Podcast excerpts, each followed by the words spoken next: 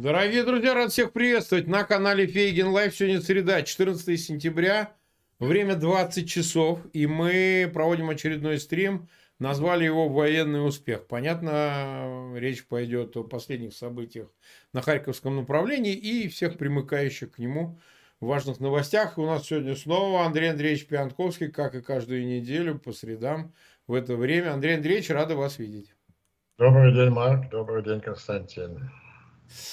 Ну что же, нас смотрят по десять, уже больше тысяч человек, ну и, понятно, около четырёх тысяч поставили лайки. Дорогие друзья, как обычно, я прошу, пожалуйста, ссылки на этот эфир размещайте в своих аккаунтах, в социальных сетях и группах, ну и обязательно подписывайтесь на канал Фейгин Лайф и на канал Андрея Пионтковского. В описании к этому видео канал Андрея Андреевича, по ссылке его имени, можно проходить, подписываться там.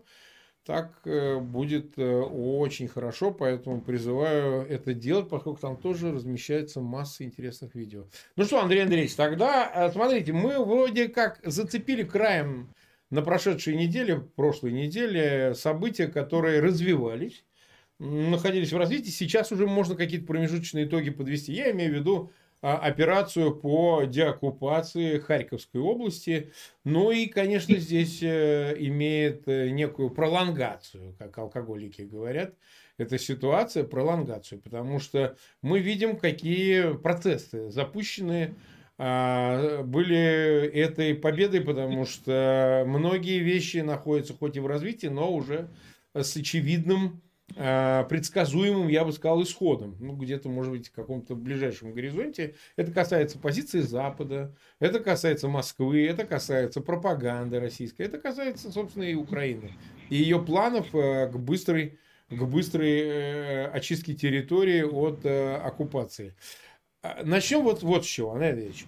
Все-таки, поскольку идет масса дискуссий, ну, знаете, как так, в разные стороны, мне кажется, что стоило бы обсудить. Вот на ваш взгляд, как можно оценить в целом э, эти, ну сейчас уже там чуть больше десяти дней, а реально пять дней наступления, а это достижение Генштаба ВСУ, а прежде всего, в первую очередь, и тактики, стратегии, которая верно была определена, это... Помимо э, вот этой успешной тактики, это и действия э, союзников, которые помогли осуществиться этому. Что бы вот вы в этой иерархии определили главным? Почему этот успех э, стал возможным? Это для, чтобы разобраться. Это очень эффективный военный союз Украины и Запада, и прежде всего Соединенных Штатов. А что касается этой конкретной операции, мы теперь знаем, благодаря известной публикации «Нью-Йорк Таймс», просто допущенные как бы в лабораторию полководческой мысли генерала Залужного, генерала Милли, генерала Остина, мы видим, что Америка... Пентагон и Генеральный штаб Украины работают в таком творческом союзе. При обмене очень интенсивным разведывательной информацией, возможности, которые американские спутниковые связи, ну, просто необъятны и превышают, разумеется, все российские. И этот союз дает, во-первых, очень эффективные военные результаты, а во-вторых, ну я немножко отталкиваюсь от вашего вопроса, забегаю вперед, мне кажется, что политические и психологические итоги вот этих прошедших пятидесяти дней, они даже масштабнее, чем чисто военных. Военным, да, освобождена значительная часть территории, нанесено крупное поражение российским войскам, позорное поражение, если принять во внимание характер бегства, количество отставленной техники. Но самое главное, оно произвело, оно запустило каскадные процессы в двух самых важных точках, в Вашингтоне и Москве. Вот и, и мы подробно, наверное, обсудим и ту, и другую тему, но я просто задам как бы нарратив которые господствуют сейчас в американском медиа, это еще один, еще один возглас удивления, как было шесть месяцев назад. Они не сдали Киев в течение четырех дней, как мы думали.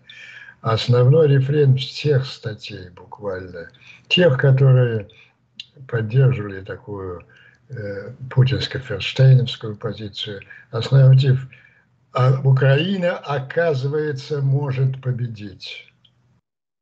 Вот это единодушное мнение американских экспертов всех мастей.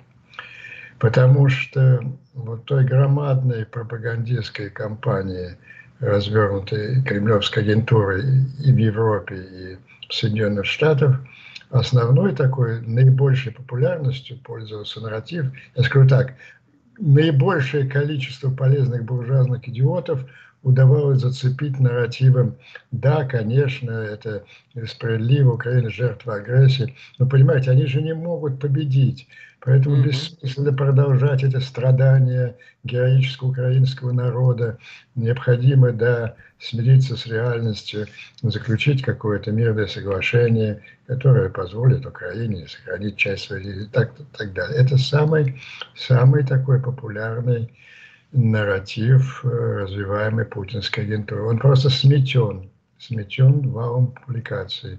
Оказывается, Украина может победить.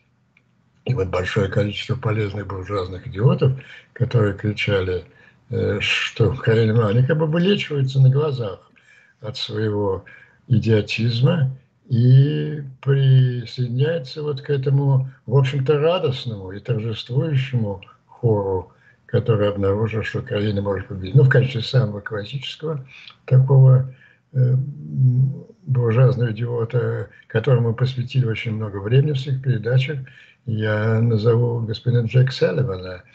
Вот.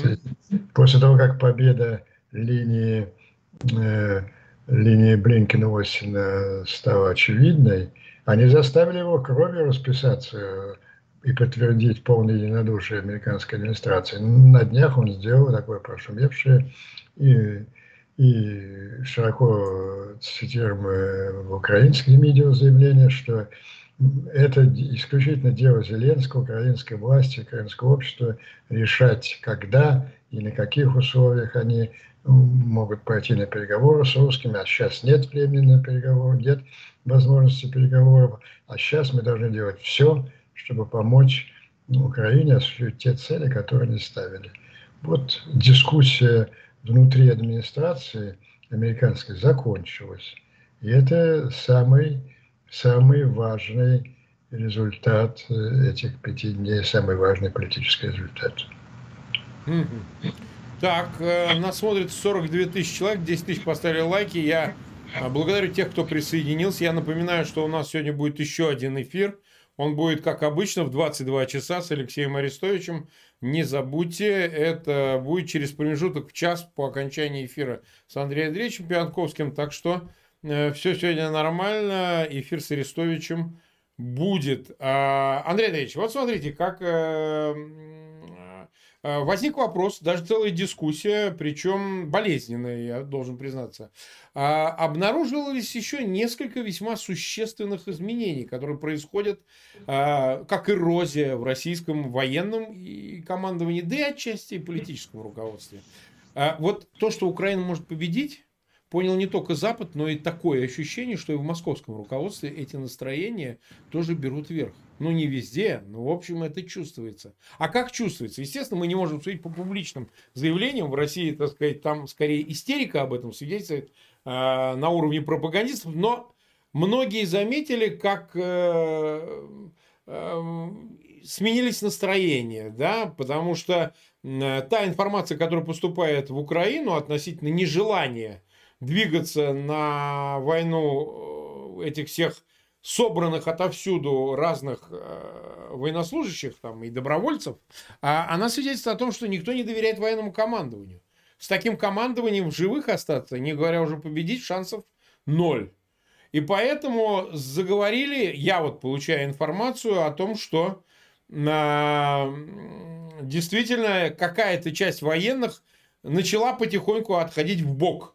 Я имею в виду генералитета, генштаба. И ведь мы с чего начинали, если вы помните, Андрей Андреевич, что э, генштаб, э, значит, в канун самой войны выпускал всякого рода своих э, доверенных лиц, чтобы предотвратить войну. Это и Ивашов, генерал-полковник, был. Вот этот Ходоренок, который сейчас занимает понятно какую позицию. Но они разразились тогда, вы помните, в самый канун, с декабря месяца, разного рода заявлениями о том, что не надо ни в коем случае и так далее. Потом это забылось в потоке военных событий. Забылось. Но сейчас мы возвращаемся к этому, чтобы понять, действительно ли это было случайно, или в генштабах генералитет понимал, чем это кончится. Это очень важно, чтобы понять, как долго все продлится. Мы же понимаем, если генералитет как бы плюнет на это на все, то это усугубит ситуацию для Кремля, усугубит ситуацию для группировки, которая находится в Украине. Что вы по этому поводу думаете?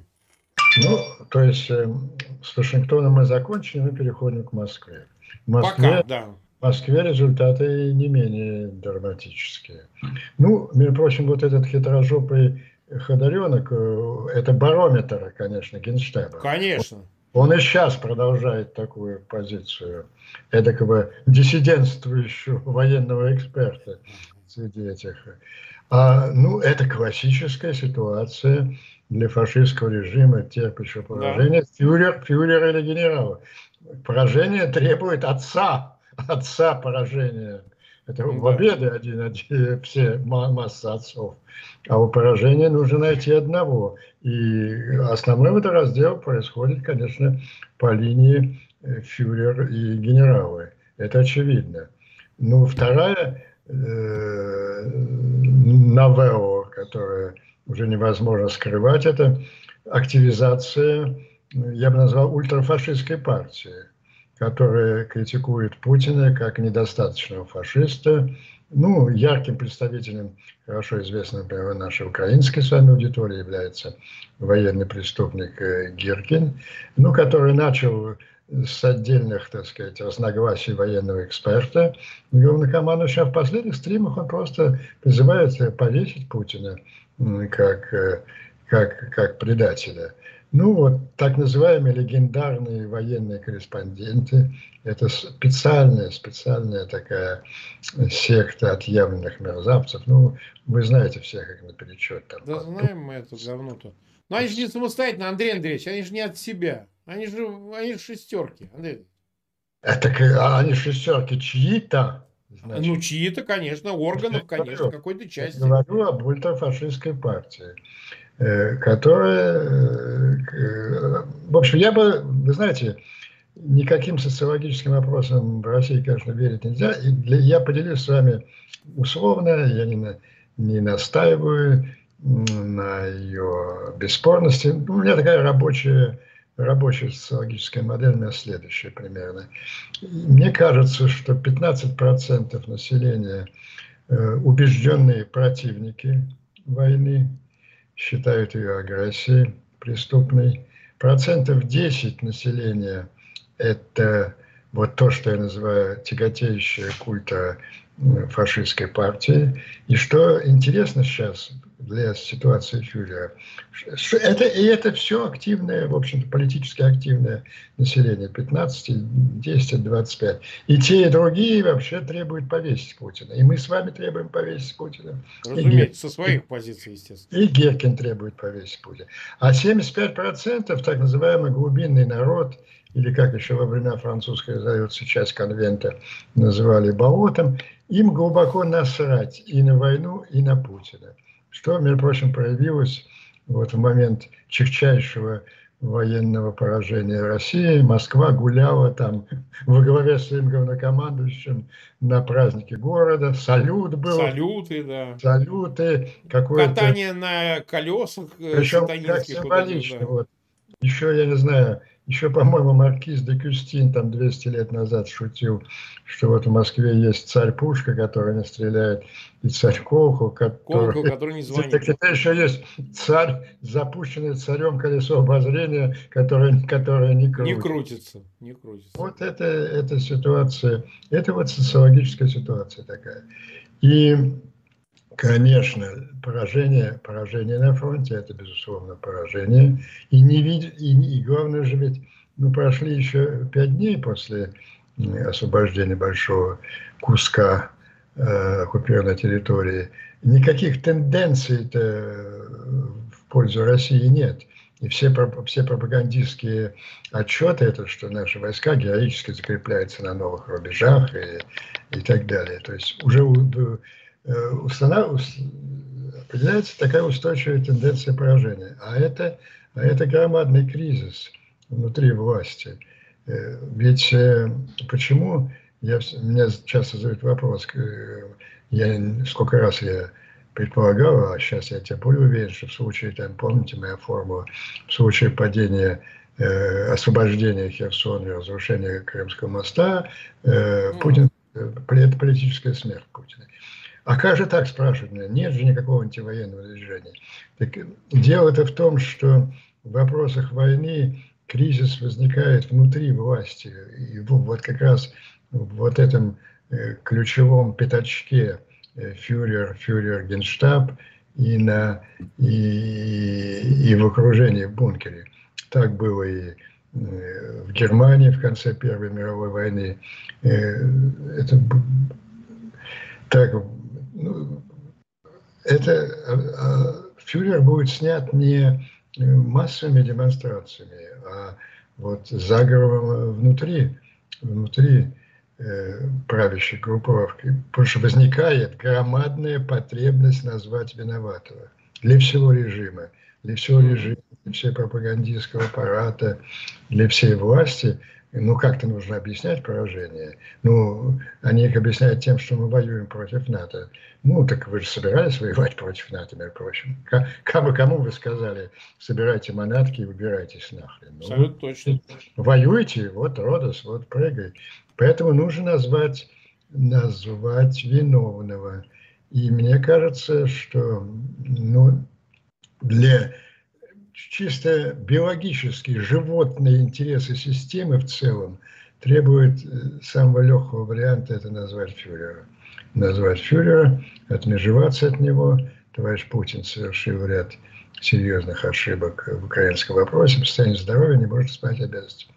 Это я произнес, ношу не первый раз, но сейчас я поделюсь с вами информации, которую я получил буквально за несколько минут до нашего эфира из очень, из очень надежного источника из Москвы, что серьезно рассматривается вопрос о передаче власти Совету Безопасности на некоторый период в связи с обострением болезни Путина.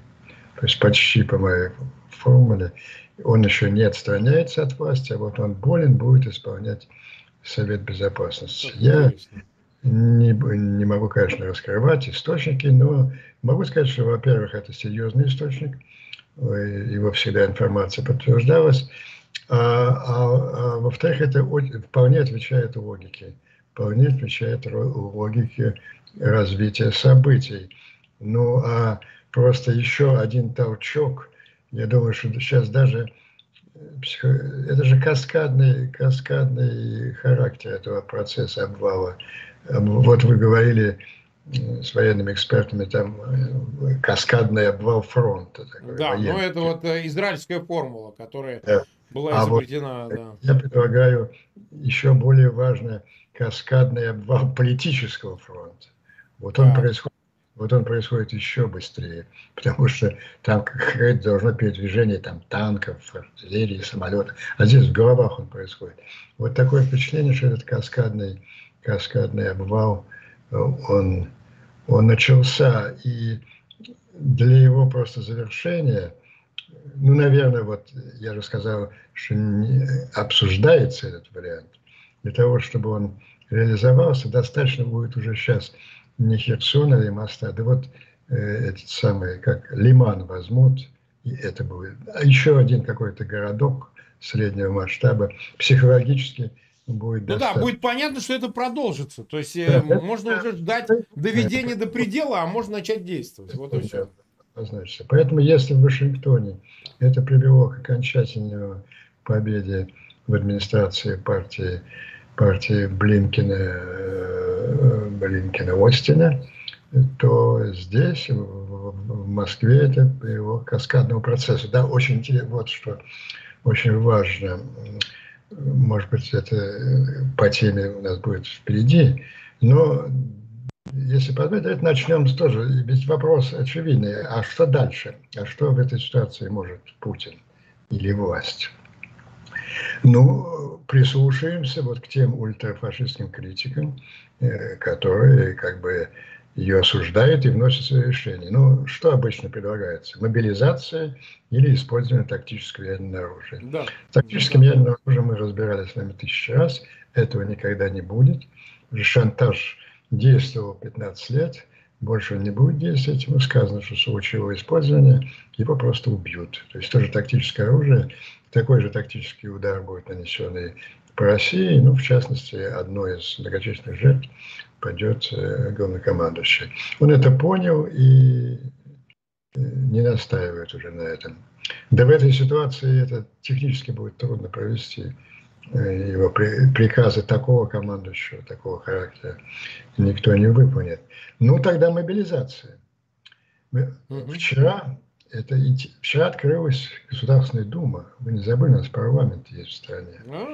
Ну, естественно, там представители этой ультрафашистской партии, они вылезли на трибуну. Ну, вот такой э, коммунофашист Дзюганов прорычал, ну, те же самые возгласы, что вот доколе невозможно терпеть, все, все пределы красной линии э, перешли, мобилизация.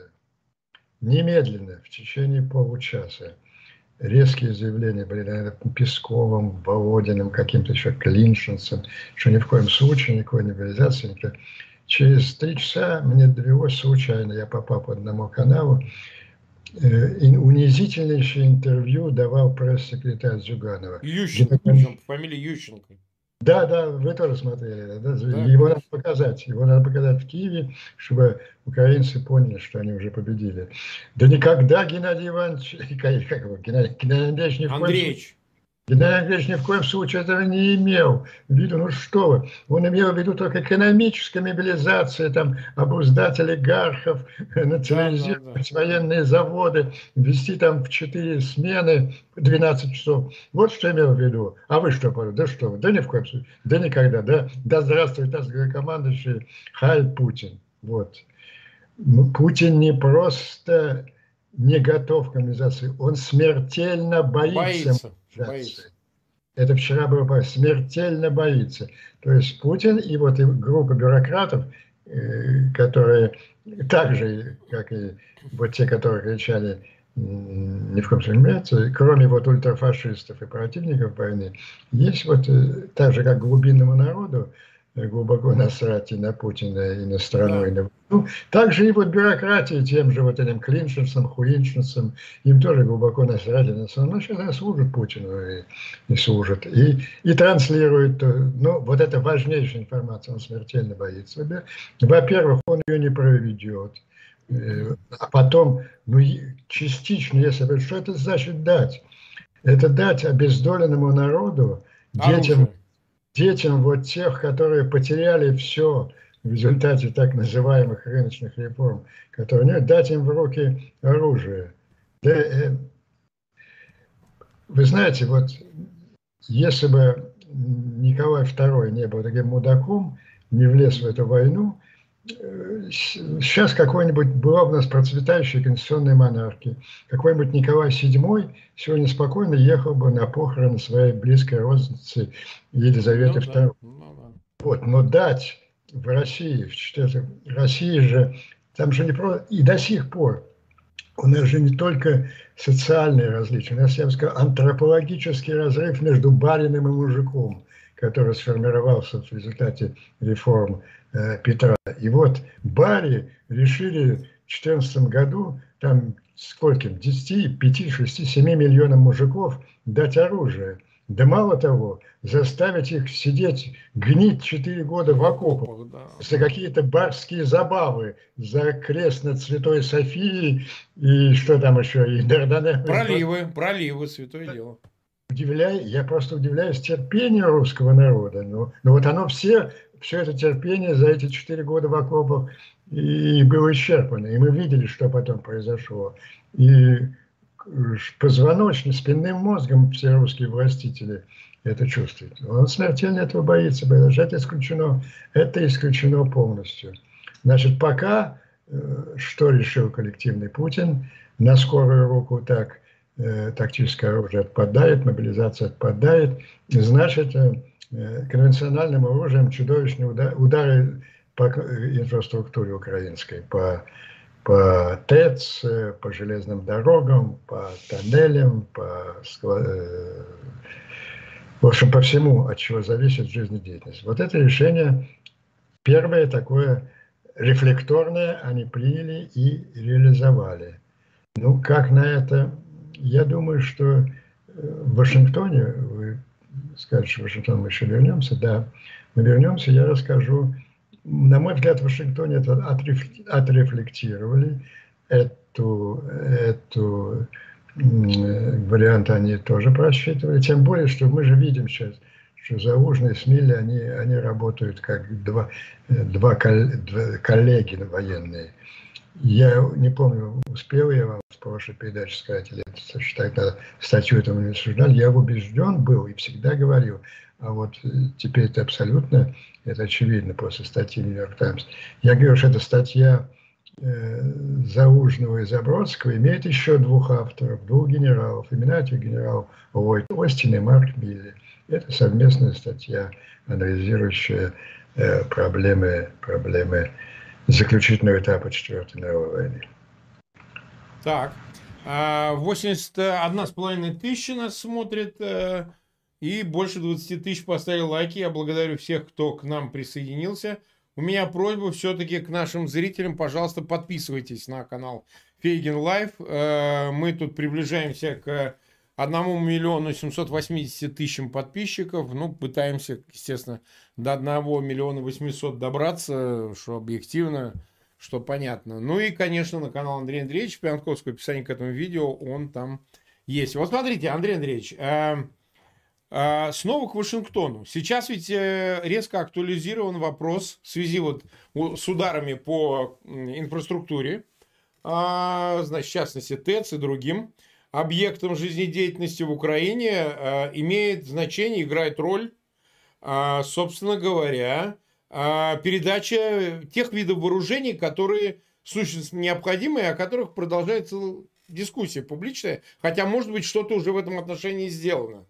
Вот. А в частности, это авиационная техника, самолеты, это ракеты атакамс, которые ни, никто не скрывает, должны ударить по Крымскому мосту, разрушить какие-то пролеты Крымского моста, например. Ну и другие виды вооружений, которые понадобятся для деоккупации юга и, возможно, Донецкой и Луганской областей и так далее. Насколько мы приближаемся к тому, что э, американцы будут еще смелее действовать, и вот эти необходимые э, вооружения передадут в самом скором времени Украине, с учетом, что президент Зеленский сказал, что нам до холодов нужно деоккупировать территорию. Но всю не всю, но какой-то еще важный кусок было бы, наверное, возможно, если бы такая помощь была дана. Допустим, очистка правого берега Днепра, например. Что вообще по этому поводу, какие соображения, что вы думаете, в какие сроки это может произойти? Эти решения уже приняты вот узким кругом людей, руководящих операцией, Залужный, Милли, Остин. Надо внимательно читать статью главнокомандующего украинскими вооруженными силами. Он же там поднимает, ставит вопрос, а что является центром тяжести, есть у военных такой термин, центром тяжести российской армии, что придает ей силу и эффективность сравнительную. Ее громадное превосходство вот в этом советском железе, которое иссякает, но до сих пор оно присутствует, и у них превосходство, не, если не качественно, то количественное. Или такой великолепный плацдарм, как Крым, с которого они могут развивать воздушные операции. Нет, центром тяжести является безнаказанность. Вот этот термин, который еще раз подчеркиваю. Безнаказанность в дальнодействии огневых средств. Десятикратное превосходство. вот на, на день опубликования статьи, я думаю, сейчас что-то сократилось, на день опубликования статьи это превосходство было двадцатикратное. Максимальная дальность украинской артиллерии была около ста километров. Ну, это вот э, тот же «Хаймерс» без «эй ти эй си эм эс». А максимальная, максимальная дальность российских э, вооруженных сил, крылатые ракеты воздушного базирования, это две тысячи километров. Вот они вчера похвастались, или когда это позавчера было, что они откуда-то Каспийское, с Каспийского моря там запустили. Но они возвращаются к своим сирийским штучкам. Весь этот ведь их бездарный генералитет вырос, получил погоны, звания, звезды за войну в Сирии, где они без, расстреливали с воздуха беззащитных там, суннитских повстанцев против Асада. И с таким садизмом они это делали. Помните знаменитая формула? Мы испытали сто сорок пять различных новых видов оружия. Мы там... Они... Просто, не знаю, уже из, из дна Каспийского моря они разрушали Алеппо. Кстати, э, палач Алеппо, знаменитый военный преступник Дворников, он на короткое время даже был назначен главнокомандующим здесь. Ну, ну да, да, его сейчас не видно вообще нигде. А, нет, но других-то навыков у него, кроме как в пьяном виде давать приказы бомбить беззащитный город, других-то навыков. Вот все это поколение генералитета, которые профессионально, как вот это уже очевидно всем, профессионально на порядок уступает украинскому, оно же выросло на трех войнах, двух палаческих колониальных войнах в Чечне, которые в результате проиграли, и проиграв платят дань Кадырову. Если будет время, мы коснемся его поведения. Он вообще задумывается сейчас, очевидно, о своем, о своем положении в постпутинской России. Так же, как многие союзники, как Лукашенко и другие Путина. Вот. А вторая война еще более гнусная, чем чеченская. Там в Чечне было какое-то сопротивление повстанцев, там и те же генералы, и офицеры, и жизнью рисковали. А вот это беззащитный расстрел десятков тысяч людей и городов с воздуха, это вот на чем выросла вот последняя высшая генерация э, российских э, военно, военно-начальников. Так вот, еще раз повторю, я тогда в тот же день решил, что это статья совместная с американскими генералами, что вопрос решен о дальнобойных средствах. Но после подробнейшие статьи «Нью-Йорк Таймс», как они работали вместе сначала над планом наступления в Херсоне, потом в Харькове, это абсолютно ясно. Тогда, так как он находится с ними по, в постоянном контакте, Залужный не поставил бы эту проблему публично, если бы он не знал, что она будет уже решена. А решена она будет только в одном. Ну, безусловно, будет переданы эти... Это, если вы хотите мое личное мнение, мне кажется, что первые образцы уже переданы, они находятся уже в Украине, но сейчас речь после вот этой атаки на ТЭЦ стала задача уже не столько Крымский мост, сколько удары возмездия. Вот в той же статье, да, да все, еще раз вам доказательство еще одного, что все это уже э, Залужный с Милли согласовали. Залужный там пишет, что важны даже не удары ответные, а само присутствие возможности, сама возможность удара, само присутствие такого оружия, которое позволит нам нанести удар там, по российским ТЭЦ, оно предотвратит от такого удара. То есть реакция на это будет око за око, ТЭЦ на ТЭЦ, за Харьков — Ростов, за Киев — Москва. Вот это мне, мне представляется... Доказательством для меня является статья Залужного и тот тесный постоянный контакт Залужного-Милли, что такое решение, такое решение э, принято. Я думаю, оно доведено до российского руководства. Э, поэтому, между прочим, вот второго удара пока не последовало. А если такой удар все-таки последует под нажимом вот этой ультрафашистской группы, то оно будет обнародовано публично. Эти средства будут продемонстрированы, они нанесут такие удары. И никто их не сможет осудить. У нас есть средства, которые могут наносить удары по инфраструктуре ваших городов. Ростова, Таганрога, Курска. За каждый удар по, по украинской вы будете получать обратно. Это единственная возможность предотвратить эскалацию.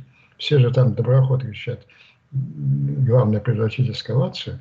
Но вот пока все это западное предотвращение эскалации превращается в неограниченную эскалацию российской жестокости. А этому надо положить конец. Вы знаете, Андрей Андреевич, давайте тогда про Кадырова поговорим, потому что Кадыров — это нечто отдельное. Его нельзя отнести ни к ультрапартии патриотической, ни... ни... А он... он независимый. Ну да, Чечня — это не Россия, естественно, да, само собой. А вот, а...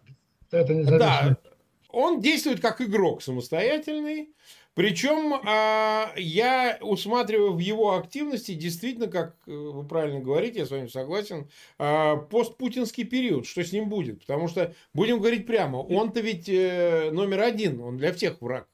А, вынимаем Путина из системы, он для всех враг. Он для спецслужб враг, он враг для и той же ультрапатриотической партии. Тут вспомнить старые грехи чеченские, а, так сказать, еще по Чечне ему и его окружению. Он либералам враг, потому что убил а, Немцова. Он, ну, он всем враг. Западу враг, Украине враг. То есть у него только враги. Ну, не говоря уже о внутренней кровнике. В Чечне основные самые опасные. Да. Вот, смотрите, на что готов пойти Путин в отношении Кадырова, если он ему доверяет, если он считает, что это его одна из опор, более-менее надежных, и понимание, что и тому деваться некуда. А разговоры были о том, что чуть ли его не назначат вместо Золотова, Золотов пойдет на место, значит, Шойгу. Ну, вот эти все разговоры. Понятно, что все эти назначения и так далее, это производные, это вторичные вещи. Самое главное, каков характер его действий. Вот он якобы отправил, и действительно это подтверждается, свои батальоны Делимханова под руководством в зону боевых действий якобы на правый, на левый берег, точнее Днепра, они держат, собственно, там, чтобы не убегали с правого берега комбатанты. Заградотряды.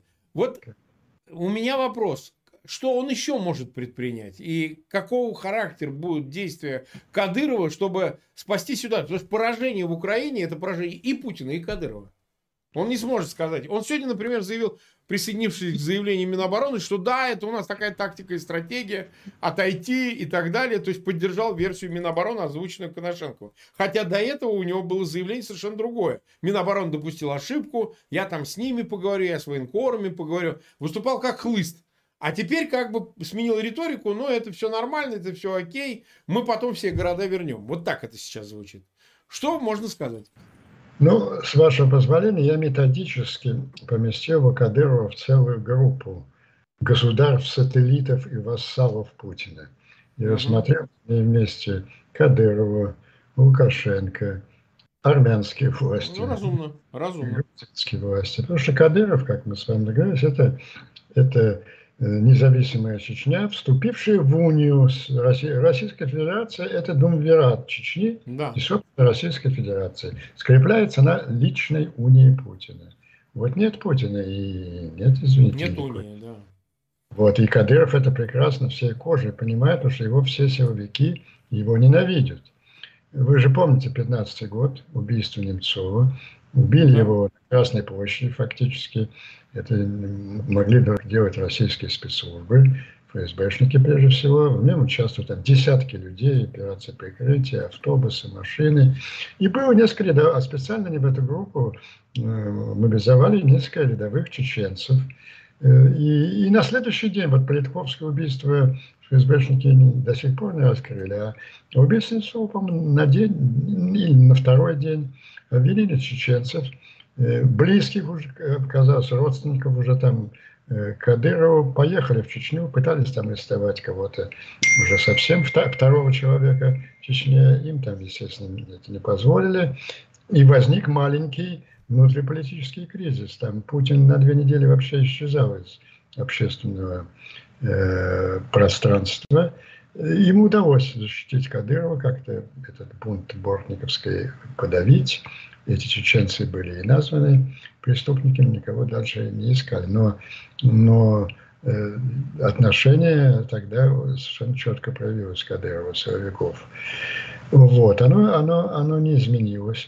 Вот мелькнули, мелькнули вы, напомню, мелькнули всякие утечки, что Кадырова там назначат чуть ли не э, этим самым директором Росгвардии, да есть кем угодно, министром обороны, вице-президентом при Путине. Все равно на следующий день в Москве его найдут простреленным в затылок в собственном кабинете. Это стопроцентно, я вам уверяю.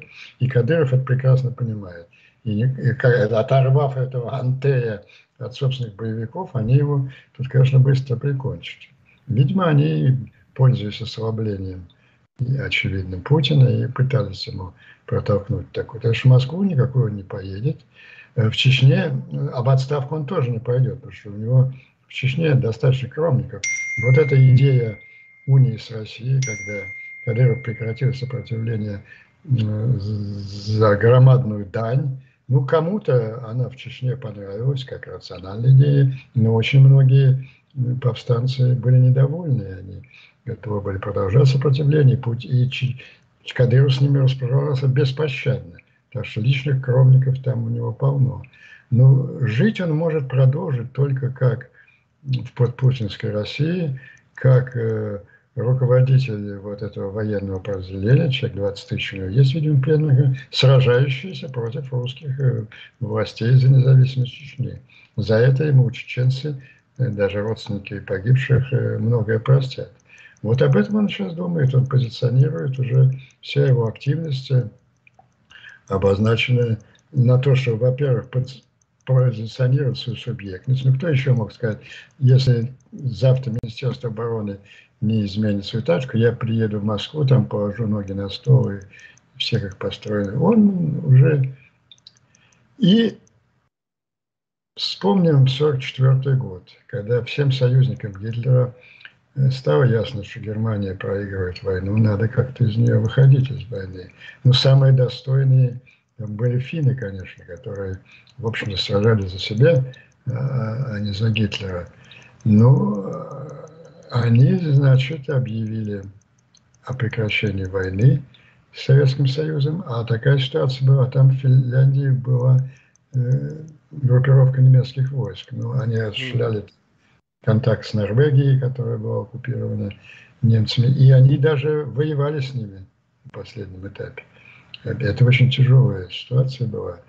Румыны, мы же помним, четыре года сражались на стороне Гитлера, а потом король Михай стал единственным из трех зарубежных да. координаторов победы вместе с Эйзенхауэром в Обере. Так что вот э, такие, ну, Италия еще за год до этого вышла. Ясно, такое, такие настроения, они царят в рядах союзников, но которые неизбежно должны думать и о личной жизни, и о судьбе той страны, которую они возглавляют. Ну, про Кадырова мы поговорили, вот с ним все понятно. Но есть сигналы, есть сигналы, что Лукашенко тоже ищет некие, некие выходы, некие выходы на, на Украину и на Америку. Есть такие сигналы. У Лукашенко есть... Так же, как у Путина, вот я часто привожу, например, у злодеев, в хорошем романе у злодея должна быть трогательная человеческая черта. Mm-hmm. Путин вот не антисемит, а, а Лукашенко Коленьку любит. Коленьку он любит. Ой, да, да, да. да, да. Любит. Так что вот будущее Коленьки, его карьера в престижном американском университете, небольшой состоянице, собранные трудами папаши. Это есть... есть те вещи, о которых он хочет разговаривать. А сделать он очень многое может. Лукашенко, посмотрите. Давайте вспомним ситуацию. Войска его, Путин же его с сапогами бил по заднице несколько месяцев, заставляя вступить в войну. Он не пошел, не потому что он любит Украину, потому что он понимал, у него есть своя социология, восемьдесят процентов белорусских военнослужащих категорически против. В такой ситуации это очень опасно.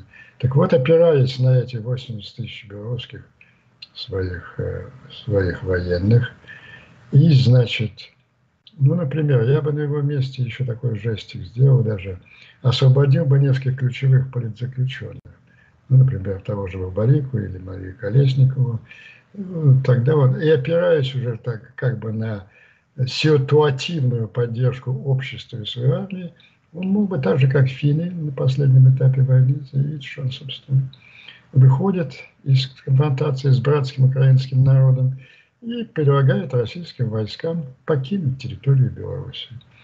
Воевать с ним и с его белорусской армией — это не очень приятная перспектива для Путина в его подчерчении. Так что это, я не говорю, что это будет завтра. Вот такие сценарии, они продумываются, конечно. Ну, если, если, например, лояльнейшая Москве вот эта партия грузинской мечты, э, содержа, которая содержит олигарх российский Иванишвили, э, вносит в парламент э, декрет о референдуме об открытии Второго фронта. Я понимаю, что это лукавство.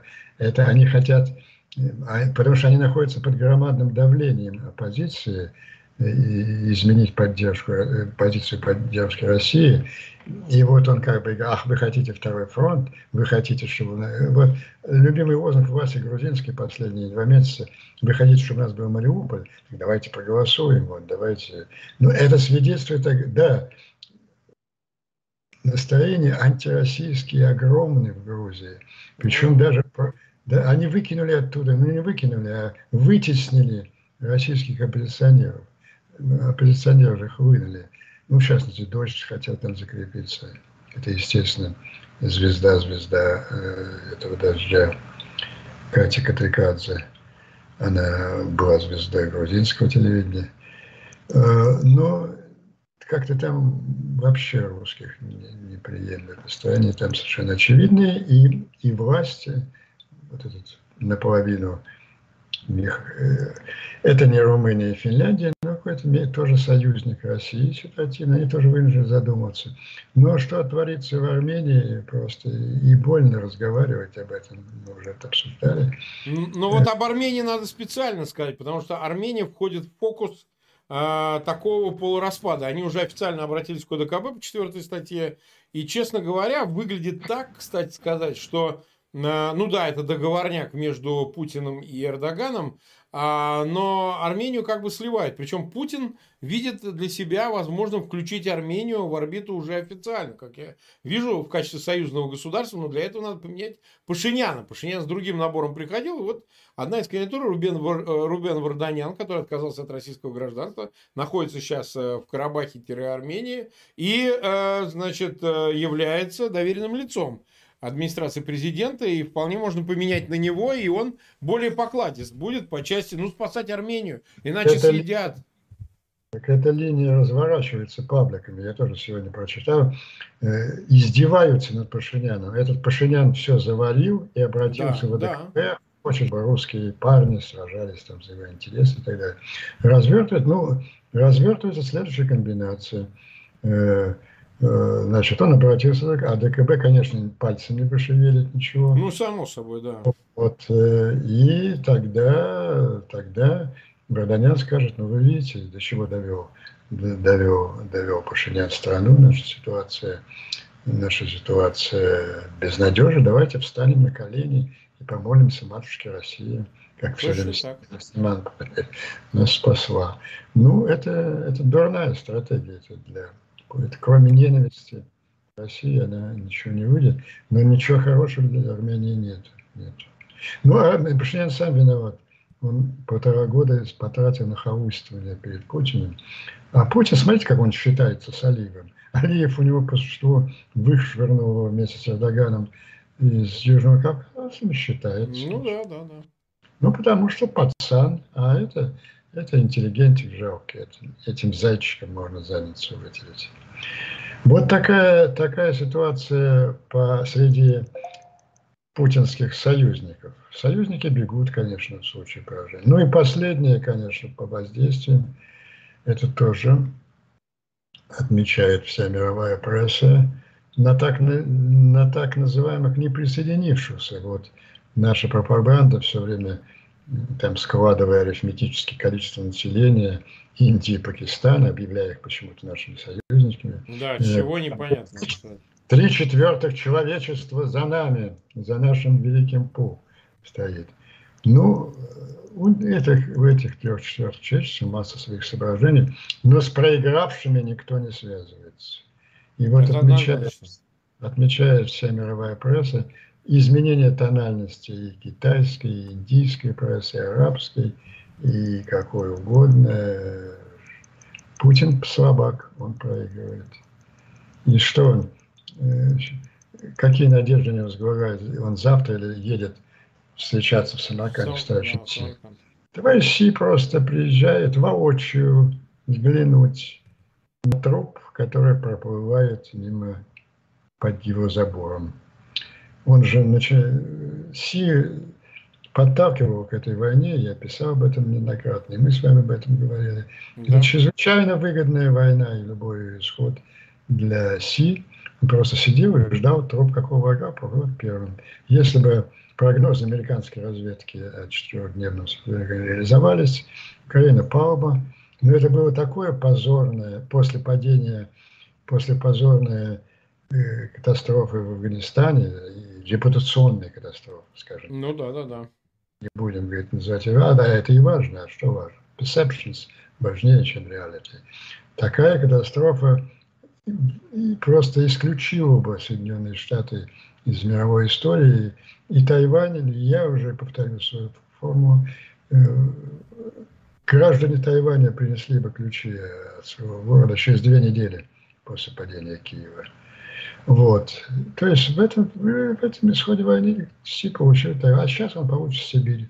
Потому что неизбежный смути приведет э, отстранение Путина неизбежное от власти. Ну вот э, такая постпутинская уже явная активность Кадырова, это только первые признаки этой смуты. Это та смута, в которой Китай реализует свои вековые амбиции, громадные территории от, от Тихого океана до Северного моря, это Байкал, между прочим, так его китайцы называют, она вернется в родную гавань.